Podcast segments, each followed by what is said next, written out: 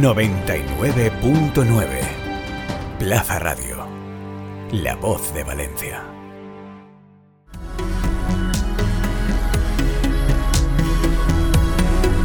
A pie de podio, el podcast del Proyecto FER. Hola, ¿qué tal? Muy buenas. Bienvenidos a un nuevo episodio de A Pie de Podio, el podcast del Proyecto FER, el espacio de los deportistas valencianos y de toda su actualidad. Hoy tenemos otro capítulo repleto de cosas. Hablaremos del Mundial de Balonmano femenino que se está disputando en la Comunidad Valenciana y en Cataluña, y en el que las guerreras han pasado con solvencia a la segunda fase, a la main round, así que nos espera Paula Arcos desde Torrevieja. También vamos a estar con Lido Muñoz, la chica de oro, que se volvió a colgar 7 en el Campeonato de España de piscina corta en Mallorca hace dos fines de semana. Y cerraremos con otro medallista muy reciente de este lunes, que es Salva Cases, porque se proclamó subcampeón de España en judo en Madrid y confirma así su buen momento. Vamos a hablarlo todo y de un montón de cosas más que han ocurrido durante los dos últimos fines de semana. Vamos allá, esto es a pie de podio en Plaza Radio. Arrancamos. Noticias a pie de podio.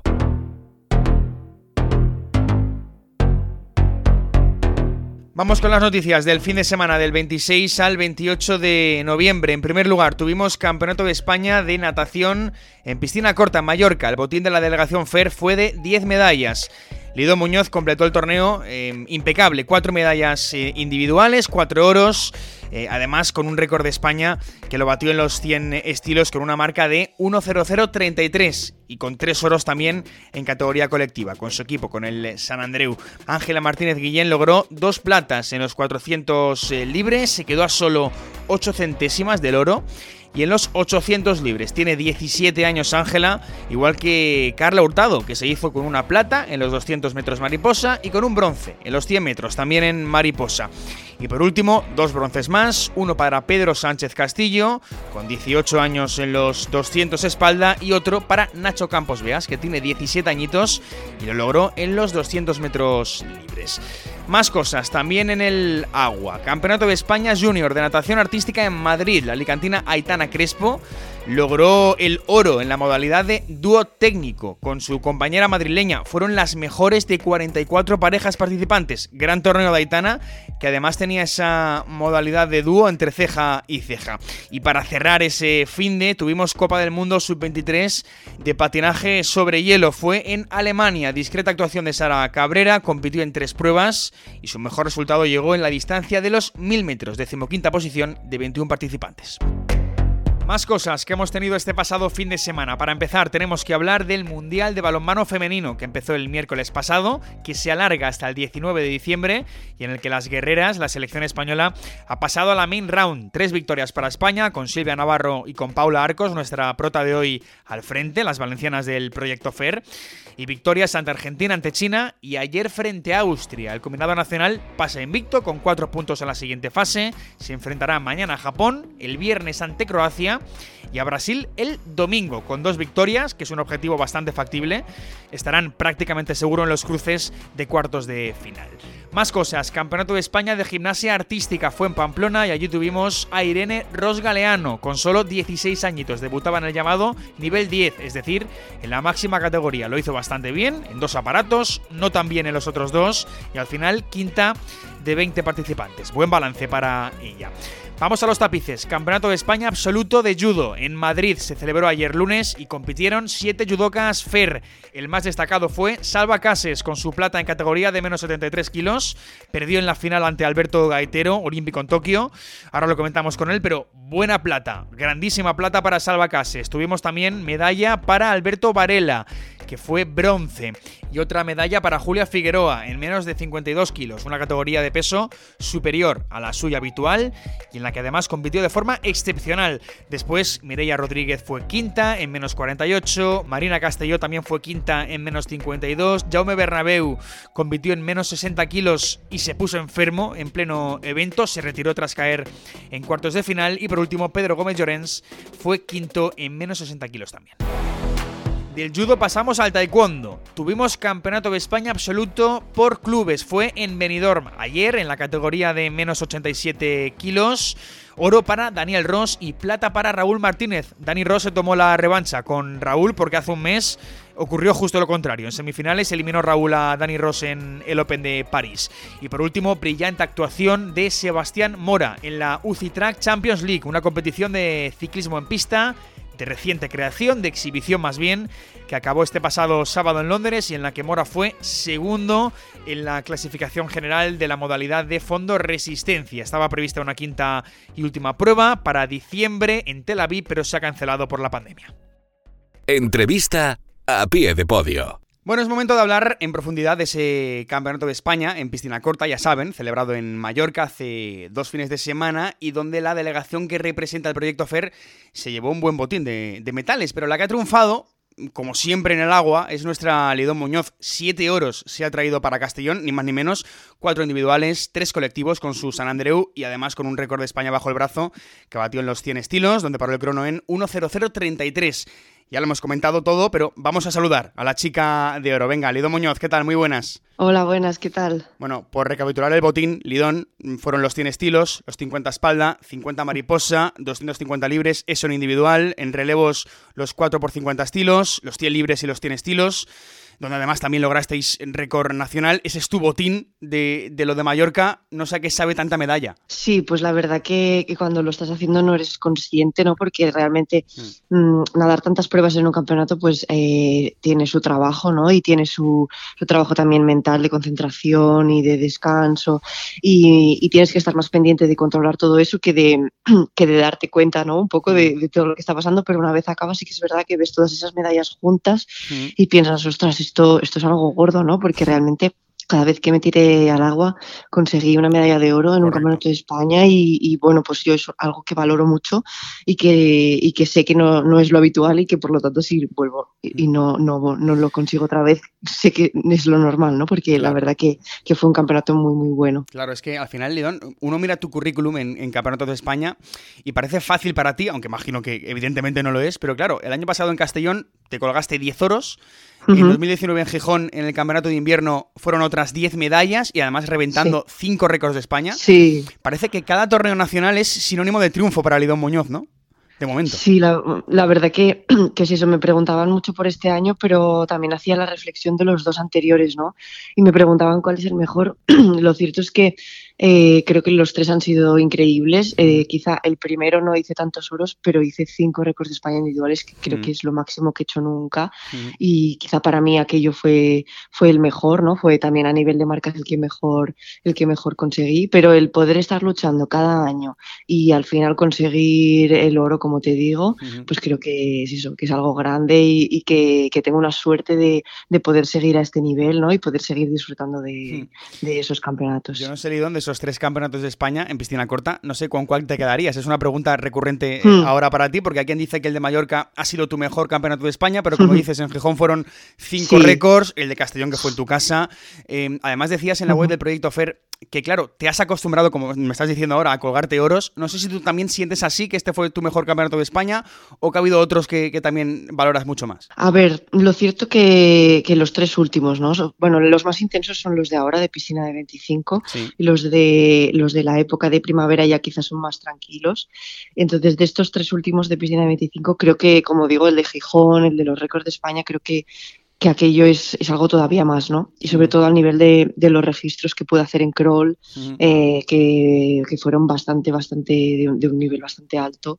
Y, y, bueno, y hoy en día lucho, ¿no? O sea, entreno para, para superar aquellos registros que hice y bueno, estoy, estoy, cerquita y tal, pero todavía no he conseguido, digamos, eh, rebajarlos después de lo del COVID y todo. Entonces, un poco aquella es como mi, mi, mi meta actual, ¿no? Entonces, creo que aquel campeonato fue eh, claramente redondo.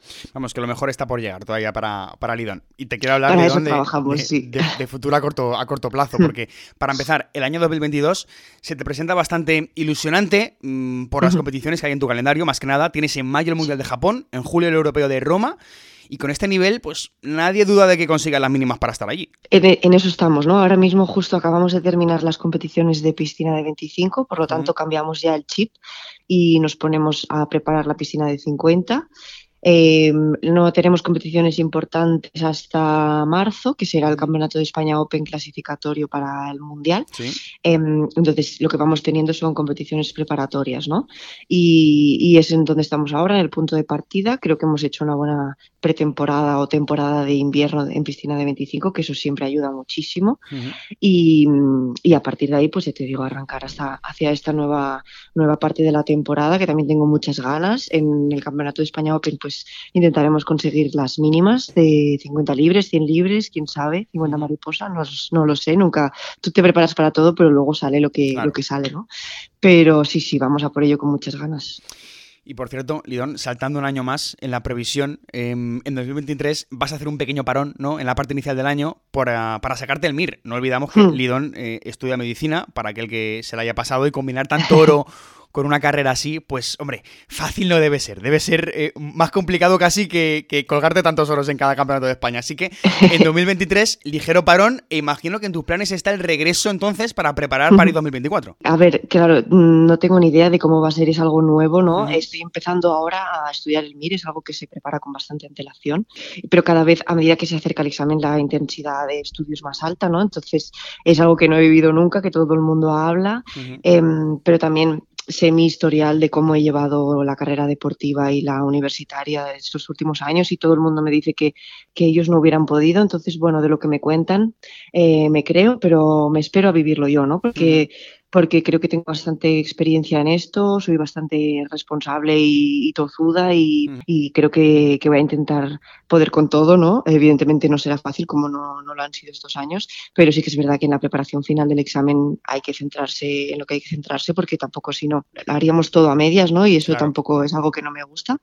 Y, nada, pues eso, sabiendo como he hecho hasta ahora, sabiendo priorizar en qué momento hay que hacer qué y para adelante y con mucho esfuerzo y oye, a ver qué. Bueno, pues ahí está, Leido Muñoz, de nuevo de oro. El parón ya llegará, ya llegará, porque todavía queda, queda mucho, pero entonces ya hablaremos, porque, bueno, evidentemente es complicado. Lidón, enhorabuena una vez más y gracias por estar en el podcast del Proyecto FER. Muchas gracias, un saludo. Vamos ahora con otra protagonista de A Pie de Podio y queremos hablar de ese Mundial de Balonmano Femenino que se está celebrando en nuestra comunidad, en Giria, en Castellón, también en Granollers, en Cataluña, y en Torrevieja, donde las guerreras han pasado la ronda eh, preliminar con pleno y donde se va a jugar la main round para el pase a cuartos contra Brasil, contra Japón y contra Croacia. Bueno, primero contra Japón. Vamos a hablar con una de esas guerreras, con una de esas seleccionadas por José Ignacio Prades para la selección. Paula Arcos, ¿qué tal? Muy buenas. Hola, bueno, ¿qué tal? Eh, ganasteis ayer lunes eh, a Austria con solvencia, 31-19. Era quizá la rival previsiblemente más dura de ese grupo H en la primera ronda del, Mundial, aunque es verdad que ellas también llegaban con bajas COVID, no estaba por ejemplo Sonia Frey, por ejemplo, que es de las austríacas más destacadas, y al final terminasteis llevándose el partido con bastante superioridad. Sí, sí, es verdad que hay eh, supuestamente por, bueno, por lo que se habla o por el nivel de algunas jugadoras sí que se pensaba que iba a ser el partido más difícil. Lo único que es lo que tú dices, al final tienen muchísimas bajas por, por COVID, bajas sobre todo muy importantes de jugadoras muy importantes, entonces creo que conseguimos llevarnos el partido con un resultado bastante cómodo y nada, desde que el inicio del partido fuimos dominando nosotras el partido. Hmm. De todas formas, Paula, si hablamos de, superioridad, mm, en esa ronda preliminar habéis sido muy superiores en líneas generales, ¿no? Es lo que se esperaba también en un principio de vosotras, pero bueno, victorias inapelables ante Argentina, ante China, y antes de jugar ayer, las guerreras ya estabais dentro de la main round. Eh, nada es fácil, evidentemente, pero es cierto que en la primera ronda pues habéis mostrado mucho músculo de cara a lo que viene, sobre todo. Sí, sí, teníamos muy claro, a pesar de los rivales que hayamos tenido, con la facilidad a lo mejor que hemos conseguido esos resultados, mm. sí que teníamos muy claro cuál era la imagen que queríamos mostrar al resto de equipos y, eh, bueno, a nosotras mismas, ¿no? Y creo que lo hemos cumplido al pie de la letra, hemos salido a jugar cada partido como si fuese una final, que es nuestro objetivo. Al final, en un mundial, cada partido tiene que ser una final porque no sabes qué va a pasar mañana mañana. Y bueno, tenemos muy claro eso, que queremos defender como lo hemos hecho hasta ahora, defender como guerreras y correr, ¿no? Al final, cuando te sientes cómoda en defensa, las cosas en ataque te salen mucho mejor porque estás con confianza y bueno, hasta ahora de momento esa, esa táctica, por así decirlo, no, nos está yendo bien. Y, hablemos de lo que tiene que venir ahora, Paula, porque es esa main round, ya digo, con Brasil, con Japón y con Croacia. Recordemos que los puntos acumulados en la primera fase se arrastran, pero en la main round no se juega ante las otras dos selecciones clasificadas de la primera fase de nuestro grupo del H, que son Argentina y, Austria. Pero, ¿qué podemos esperar de esas tres nuevas rivales? Porque, por ejemplo, Brasil también ha ganado sus tres primeros partidos como vosotras. Pues la siguiente fase pues ya se empieza a complicar un poquito, ¿no? No a lo mejor no vamos a tener esa superioridad en el marcador, yo creo, como hemos tenido en estos partidos, mm. pero también tenemos ganas ya de, pues eso, al final, de que empiece partidos interesantes, de mucha tensión, porque al final también trabajamos para ello, disfrutamos con, con esto también las jugadoras y tenemos muchísimas ganas de que llegue esa fase. Sabemos que no va a ser nada fácil, pero sabemos cuál es nuestro objetivo y es seguir manteniendo nuestro nuestra forma de jugar, ¿no? Que es lo principal, no ser fieles a nosotras mismas y es lo que lo que vamos a intentar en esta fase, seguir siendo el equipo que somos y bueno, a pelear, ¿no? Sabemos que a lo mejor por clasificarnos con esos cuatro puntos, pues incluso podemos tener algún altibajo, porque ya no pasamos de cero o de dos, ¿no? Con cuatro puntos al final ya ganas un partido, te pones con seis que ya pues te va dando algo más de seguridad, pero bueno, queremos queremos los tres partidos, no queremos ningún altibajo. Eh, evidentemente, porque después se puede complicar, pero evidentemente hay que, hay que ir a por todo. El otro día, por cierto, eh, Paula, lo hablamos con, con, Lara, y ahora hablamos de ella, porque se lesionó eh, desafortunadamente antes de arrancar el Mundial, pero lo hablamos con ella y ahora, pues con la primera fase disputada, te lo pregunto a ti, Paula. No estuviste, pero está el recuerdo del Mundial de 2019, con aquella plata polémica ante Países Bajos, que tú imaginas, verías por la tele, eh, pero también está lo que pasó en los Juegos, tú sí que estuviste, eliminadas en fase de grupos, en el Europeo de 2020 en Dinamarca, eliminadas en la segunda fase, con cambio generacional incluido, con, con Prades ahora como seleccionador, aunque, bueno, ya lo conocéis bien de, tiempo, no es nadie nuevo para vosotras, pero en cualquier caso, eh, yo creo hay muchas ganas de resarcirse, ¿no? Hay dentro en, ese, en este vestuario, ¿no? De, de volver.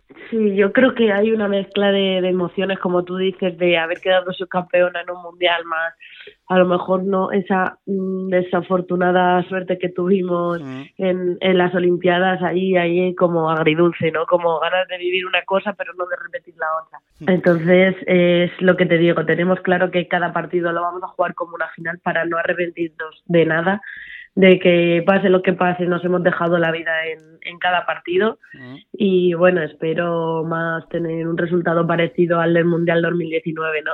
Sí, porque además esperamos todas. Lo hablamos con Lara y, ella nos decía que estaba muy orgullosa de aquel Mundial porque fue un pedazo de Mundial de España, pese a la plata, que al final pues fue muy, muy polémica y que fue en los últimos 10 segundos del, Mundial. Pero bueno, por cierto, te quería preguntar por, por Lara, Paula, eh, recordemos lesionada eh, de última hora antes de arrancar el Mundial, con una fractura en el dedo. Es baja importante, Lara es una de las eh, importantes de esta selección. De momento, desde fuera, yo diría, no se está notando, pero claro, desde dentro de la cancha se vive de otra manera. Paula, no sé si se nota mucho la baja de Lara. Sí, sí, se nota muchísimo. De hecho, en el primer momento que ella se quejó de, ese dedo, creo que todas nos tiramos un poco las manos a, la mm. cabeza, ¿no? Porque Lara es una pieza muy fundamental en el equipo, en, es una especialista defensiva que es muy difícil por mucho que entre gente a la convocatoria es muy difícil que el trabajo que hace Lara lo reemplace nadie, ¿no? En plan, mm. es una especialista en eso, entonces, jolín, por mucho que haya gente que defiende en ese, en ese, en esa posición, pues no es tan especialista como ella, pero bueno, al final sabemos que tenemos esa baja tan grande, pero el equipo está tirando del carro, sabemos que tenemos que ser más piña que nunca, que ayudar a lo mejor más a las terceras, esas terceras ayudarnos más a las segundas, pero bueno, eh, tenemos que estar concentradas al mil por mil y, y entre todas supliremos ese esa baja de Lara.